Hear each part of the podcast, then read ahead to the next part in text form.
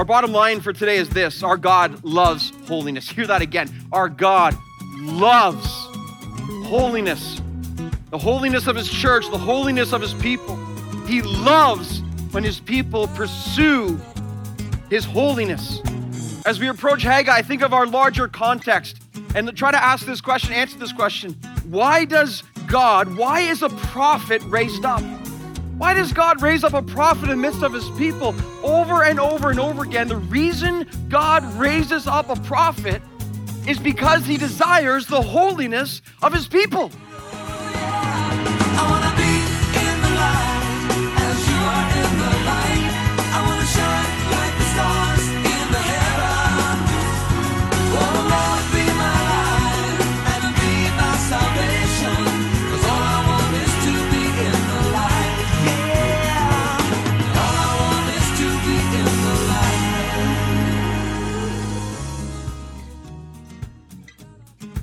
Hi, and welcome back, Live in the Light listeners, taking time out of your day to join us. It's a big deal. We know that, and we want to say thank you for being here today and joining us for what is our deep dive into the Old Testament book of Haggai.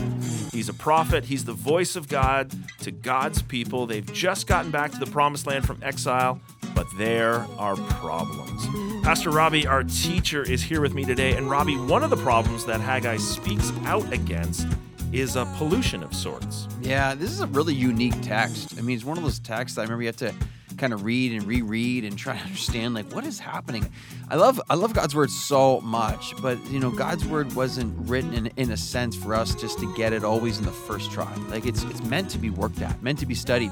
And this is one of these texts today. So I hope that will pique your curiosity. I hope you will be willing to listen and study yourself to gain what he has. But at the end of the day, the whole bottom line for this passage is the Lord wants the purity of our worship. It's amazing how much holiness, how important holiness is to God. And Craig, I think you agree, like in our day, um, holiness in many ways is a lost art, right? Like um, we're taking the Lord at times so casually. We are missing out on the massive amount of imperatives all throughout Scripture based on the grace and the gospel that we are to then, because of what he's done for us, we are to become more like Jesus Christ. I mean, that's that's the call of our lives. And Haggai is going to kind of kind of give us a preview from the Old Testament of how much this matters to the Lord. So, so bottom line is really question is this today: is our worship pure or is our worship impure? Is our worship pursuing purity? Is our worship polluted?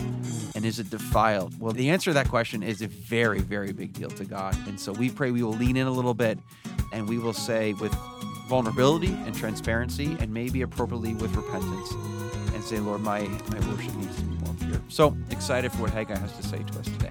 Awesome. All right. Well, let's dive right in. Haggai chapter two, we're at verse ten with a message entitled Pollution or Purity. Please open your Bibles to Haggai chapter two. And as you're doing that, Haggai chapter two, if you're visiting, you can hopefully find that in the table of contents of someone beside you. One of the last books in the Old Testament.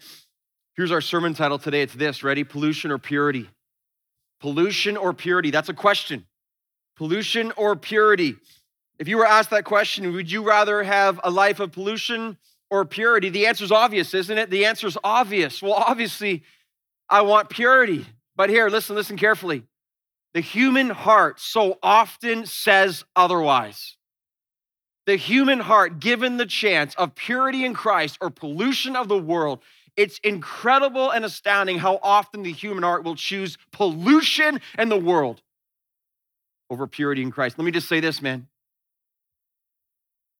How often hearts in this room will also choose pollution over purity. Yeah, we'll say the right things, but we go and live a life that is in the opposite direction. God speaks to us about that today. God addresses us in love today. Our bottom line for today is this: our God loves holiness. Hear that again. Our God loves holiness. The holiness of his church, the holiness of his people. He loves when his people pursue his holiness. As we approach Haggai, think of our larger context and try to ask this question, answer this question. Why does God, why is a prophet raised up? Why does God raise up a prophet in the midst of his people over and over and over again? The reason God raises up a prophet is because he desires the holiness of his people. He raises up a prophet to come in and call his people to holiness. Think, why has God designed and set up his church with the primacy? The central thing we do is the preaching of God's word. Why has it been that way since the church began? Why has God designed it? Because in the end, it's the holiness of his people that comes through the proclamation and the preaching and the obedience to his word. You cannot be saved apart from hearing the word of Christ. And salvation occurs from preaching, and then sanctification must occur as well if salvation is real. That comes through the primacy of the preaching of God and those who are faithful to proclaim the glory and the goodness of God. This is why Jesus prayed in the greatest prayer ever prayed to his Father. Father, sanctify them, make them holy. Set them apart, Father. Set them apart in your truth. And he says, for your word is truth. So here is Haggai raised up by God with a passion in his heart and a boldness on his lips. And the fourth sermon that Haggai gives, he's asking the question to God's people. He's like, listen, is there pollution or is there purity in your midst? Let's just ask ourselves that question right now as we walked in here today. In all seriousness before God who sees all things. When you walked in here today, when I walked in here today, is our worship sincere or is it defiled? Is our worship sincere or have we come in defiled by the way we have lived the last several days? This is the heart of what God is going for with his people. In Haggai chapter two. And Haggai approaches them by asking the priests, the experts of the law, he asks them two questions. And he wants to ask the question, as they give the answer, they will instruct themselves of what is right and even what is wrong within their lives. Let's take a look at Haggai chapter two, verse ten. Work, Lord, work in our midst, work in our midst. Speak to your people, beg you.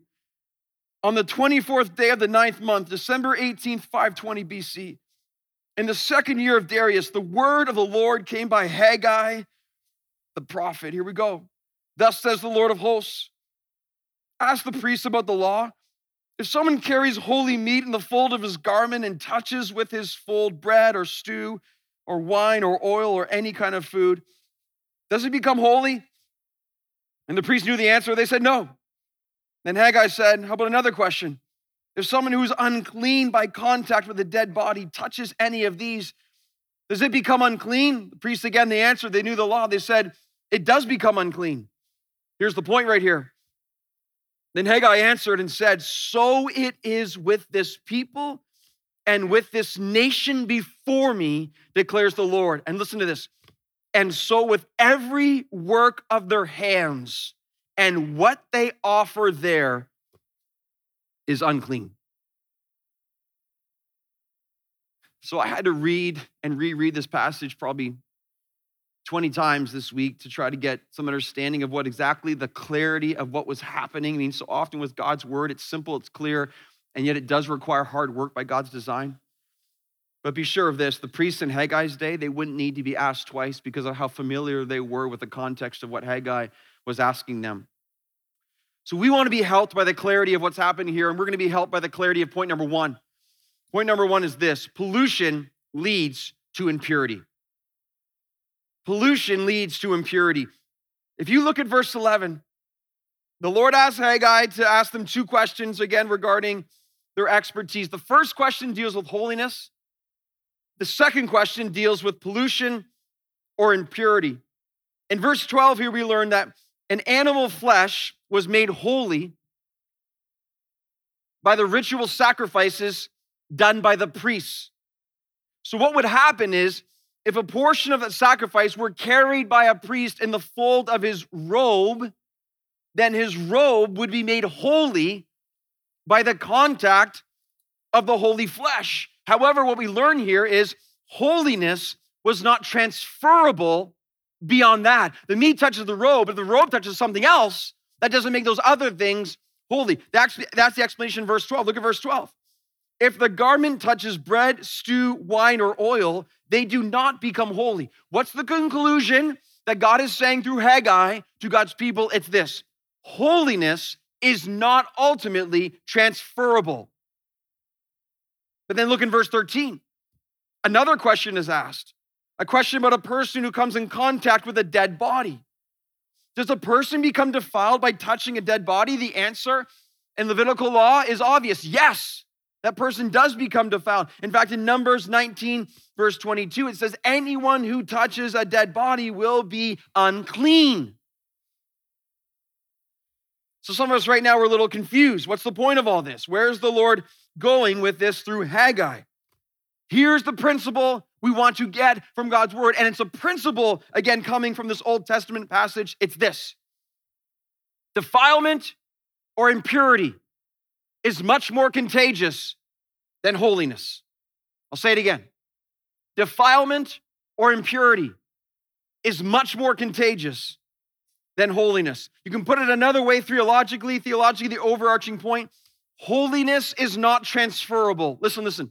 Impurity is transferable. Think of it this way. A sick person does not become healthy by contact with a healthy person. However, a healthy person can become sick by coming in contact with a sick person. Or even more simply, put it this way: you can catch a cold, but you can't catch a healing. When's the last time someone came up and said, hey man, you look great? I was at home this week, I got healing from my kids in their class. No, that didn't happen, man. That didn't happen. Or moms will love this. When's the last time a clean carpet made dirty shoes clean? It's always dirty shoes making a clean carpet dirty. Get it? But what's the greater point the Lord is making now? It's found in verse fourteen. So it is with this people and with this nation before me, declares the Lord.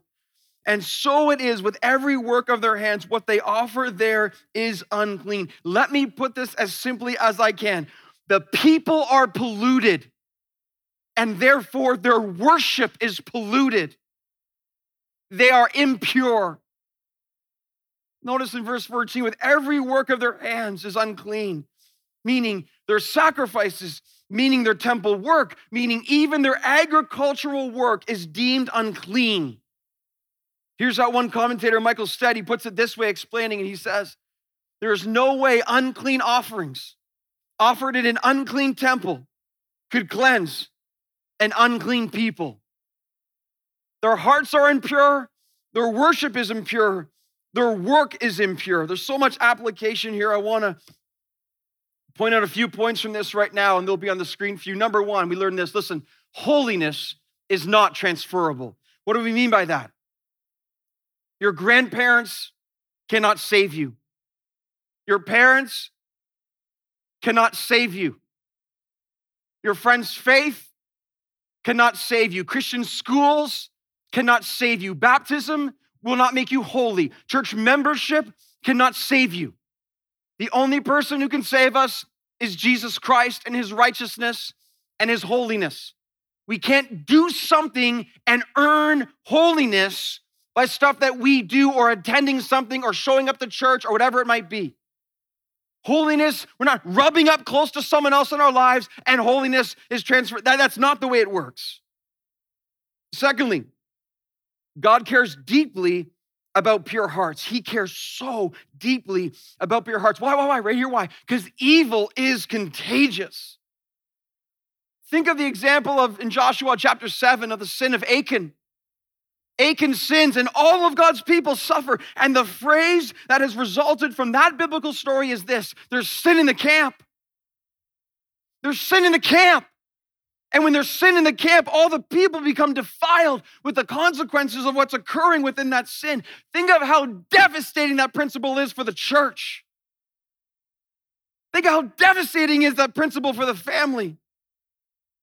Think of how serious that is again, how God takes the holiness of his people as we come in and we say we're worshiping God, but at the very same times, our hearts and lives are totally defiled in blatant and grievous sin. The Holy Spirit cares about this so much. The people who dare to come to church with blatant sin covering their lives, and they dare to receive the Lord's Supper as they profane communion because their lives, I'm not talking about sin you're broken over. I'm talking about you're sitting and you don't give a rip. And you're adulterous and you're profane and you are just living out this thing you know is wrong before God, and you dare to come in before a holy God and take his Lord, take his supper before him. That is serious to the Lord. That cannot keep happening. Holiness matters to the Lord. You know, one of the great graces that the Holy Spirit could do for us today is to shine his light on the sin, to shine his light on the sin that contaminates this body right now here, to shine his light on the sin that contaminates marriages and families. And some of you right now, you want to leave. You want to leave, and you can leave. But you will be missing out because God loves us so much. He doesn't let us stay within our sin. And the holiness of God is so important to him. This isn't about us gathering to make ourselves feel better about ourselves. This is us understanding we serve a holy God, and we are to love him with everything we have and to see our lives in reality and sin for what it is. That's the message of the Bible. Our God is a consuming fire. He is not to be trifled with. He is awesome and gracious and loving and holy and so merciful in all these things. And one of the ways he proves that to us is by revealing to us that which must change, because he won't let us stay in our sin day after day and week after week and month after month. One of the great graces the Holy Spirit could do for us as a church today is to shine his light on what sin exists right now in this church. Do it, Lord. Please, God, do it. In your loving kindness, lead us to repentance. You know, I think about the impurity within our lives. I, I think about the seasons we go through as a church. I, listen, I think about the casualness of our worship. I just think we stroll in and we got all these things happening. Our lives are so concerned about all these other areas. The casuals, God is one compartment among twenty-five in our lives. It's just true. It's just true for so many. It's true. It's just another, another item to be checked off in our lives. We're filled with self-indulgence and self-obsession. And we walk in here, we're so casual, not even having a clue of how holy and awesome he is. God, we repent. I think of the arrogance of our idolatry. The arrogance. The arrogance of how we live our lives. We say one thing, we spout off our Christianese, but the other side, man, our lives are totally living an opposite of what we say over here, what we do over here. It's arrogance. And it grieves the Lord. I consider the smugness in our offering. Smug. Building our palaces for ourselves, accumulating so much earthly treasure for ourselves. So concerned. The smugness, the, the smugness in our wealth. So many of us are so proud in our wealth. We love our wealth more than Christ. We live for our wealth. We worship our wealth. We find security in our wealth. All our eggs are in the basket of our earthly wealth. At the same time, we say we love Christ. We don't when we do that. And God says, because I love you, I lead you to repentance. Stop being so smug in your wealth. Proud people that we are, all of us. Pride in our prayerlessness. We don't pray. We don't pray at home. We don't, we don't pray to God. We offer a little token here and there. What is that? The pride. Say it for what it is. The pride of our prayerlessness. God, we repent. This is why we, this is why we must guard our hearts. Proverbs four twenty-three, listen carefully. Proverbs four twenty-three says, keep your heart with all vigilance. Guard your heart, guard your heart, guard your heart, church, with all vigilance. Why? For from it flow the springs of life. You see that? Guard your heart, because your heart is the spring, is the well of water that, that serves the community. If the well becomes polluted, the whole community becomes polluted. If the heart becomes polluted, the whole life becomes polluted. What social media platform is desecrating your heart right now? What social media platform is desecrating your heart right now? What relationship is defiling your heart? Like right now, what relationship that you are currently in is defiling your heart before God? What habit is destroying your heart?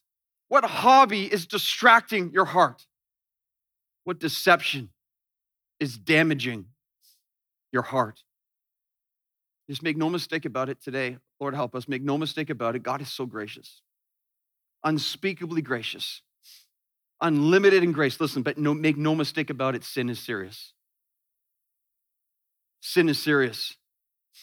You say, well, this is like, this is Old Covenant, Haggai two stuff under the law. Well, let's go to the New Testament for a second. Let's look at Second Timothy chapter two. This is for New Covenant believers right now. Let everyone who names the name of the Lord depart from iniquity. I name the name of the Lord, I live in sin. Mm, that's not good. There's something seriously wrong with that. I name the name of the Lord, I come to church, I do my thing, but I'm living a totally different life and I'm loving my sin. That is not, that is not compatible with a true Christ follower. We name Christ, we depart from iniquity. And notice the outcome. Therefore, if anyone, look at, look at how much this relies to Haggai right here. Therefore, if anyone cleanses himself from what is dishonorable, he will be a vessel for honorable use. Cleanses himself in repentance to the Lord, to be cleansed of sin and seeking the holiness of God with his or her life. And then when they are cleansed, they are set apart, they are useful to the master of the house, they are ready for good works, they are ready to be used for the Lord. When we fail to cleanse ourselves, we are dishonorable, we are not ready, we are not useful, we are not set apart holy to God. But God loves holiness so much. We must cleanse ourselves. We must cleanse ourselves. What have we brought in with us today?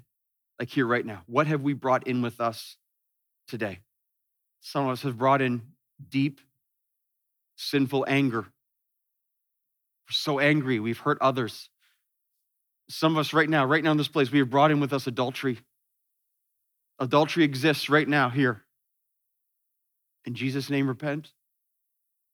Repent before a holy God, that he might shine his light in every aspect of our lives. Others have brought in here today addiction, addiction that is killing us, addiction that is leading us astray, addiction that is overcoming our desires and affections and ruining our love for Christ. Please let us admit that a lot of us have brought in today apathy. Apathy, you know, I, obviously I'm taking this seriously. Obviously, God's been working in my heart. Obviously, there's been a longing and a desire for the Lord to reveal. I'm saying, God, show me my sin, Lord. Show me my sin. I want to see it. I don't see it clearly enough right now. God, show me. Show me what I need to see. I'm not afraid of that. In fact, I love it. I don't feel condemned at all. I don't. This message right now, I mean, if you're feeling condemnation, that's not of the Holy Spirit. I want to feel conviction. The more conviction I feel, the more loved I feel by Christ. This is so important and so necessary. I think one of the overarching sins of this church right now, and I will speak prophetically, and you can decide whether you believe it's right or wrong. You got to test everything that's said. But I believe across this church right now, one of the main sins that we face as a body is we have not loved God with our whole hearts. He is one of many things, as we said. I really believe that. We have said the right things. We nod our heads. We play the game, but we have not loved God with our whole hearts. And the greatest commandment in the Bible is to love God with all our hearts. So God, on behalf of whatever I am right here, we, we repent. Repent of that, Lord, in my life. Figure out how to play the game in such a way I can put the right pieces in the right places to satisfy the people around me, and you try to satisfy you. Yet all the while, I'm playing a game, you know very well what's going on.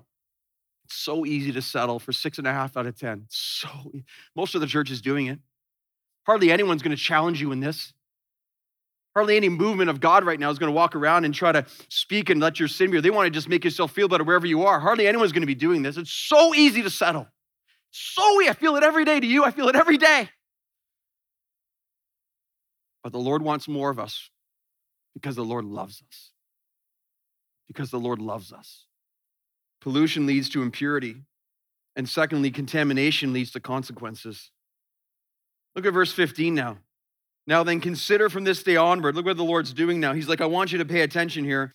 Before stone was placed upon stone in the temple, before the work of the temple restarted, listen what he says. He says, how did you do? How did you fare? How did, how did it make out with you? He says, when one came to a heap of twenty measures, there were but ten. You got fifty percent return on what you were expecting. When one came to the wine vat to draw fifty measures, there were but twenty. You got forty percent. of what you were expecting to get. And why was that? Look at verse seventeen. I struck you. I struck you. And all the products of your toil and blight with mildew and with hail. And notice God's heart here. Yet you did not turn to me. See what God wants there?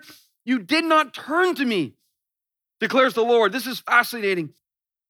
Consider, consider from this day onward. You know what God's saying right there? He's like this. Don't, don't miss the lesson right now. Pick up what the Holy Spirit's putting down. Live differently in light of what you're learning here. Proverbs four seven, the beginning of wisdom is this. Get wisdom.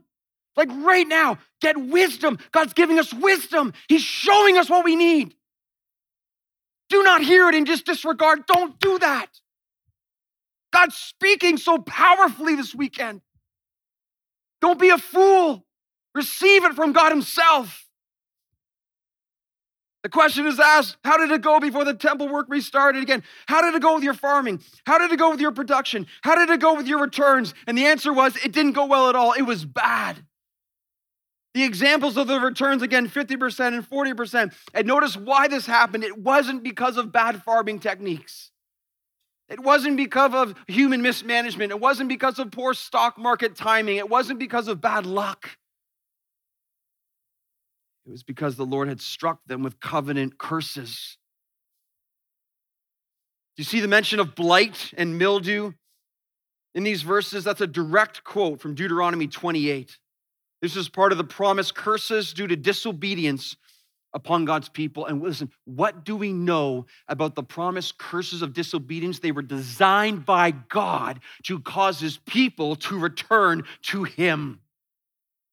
That's why in verse seventeen, yet you did not turn, you did not repent to me, declares the Lord. Quick application here, notice this. God's discipline doesn't guarantee that hearts will return. God's discipline is designed even today that we would return to him, but it doesn't guarantee that hearts will return to him.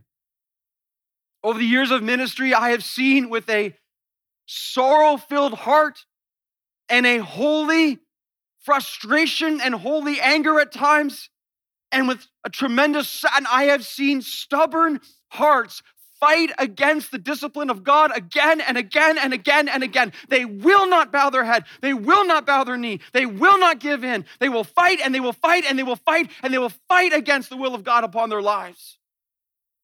I tell you, be very, very, very careful. Proverbs twenty-nine, verse one. Look at, he who is often reproved, yet stiffens his neck, will suddenly be broken beyond healing. The obstinance, the The stiffened neck, the heart of stone. Who's here right now? I, who's here right now? You have resisted and resisted and resisted and hardened your heart and been so stubborn and obstinate and rebellious over and over and over again. The issue is standing before you as clear as day right now. The situation you need to repent of is right there in front of you, and the choice again. And the Lord is pressing in with love and grace and gentleness and the promise of forgiveness, but it must require our part to say, God, I have sinned against you. I beg you, do not resist the Holy Spirit. Thanks for listening to Live in the Light today. If you'd like to hear this message again or any messages in this series, visit us online at live in the light dot c a. Live in the Light exists to see radical transformation in God's people through the revelation of God's truth. We believe that through the faithful and passionate preaching of God's word, disciples will be made and the church will be strengthened. Our prayer is as people are impacted by Live in the Light, they will be renewed in mind, reinforced in faith, and resolved in will to live in Jesus Christ. That's all for today. Join us next time at Live in the Light.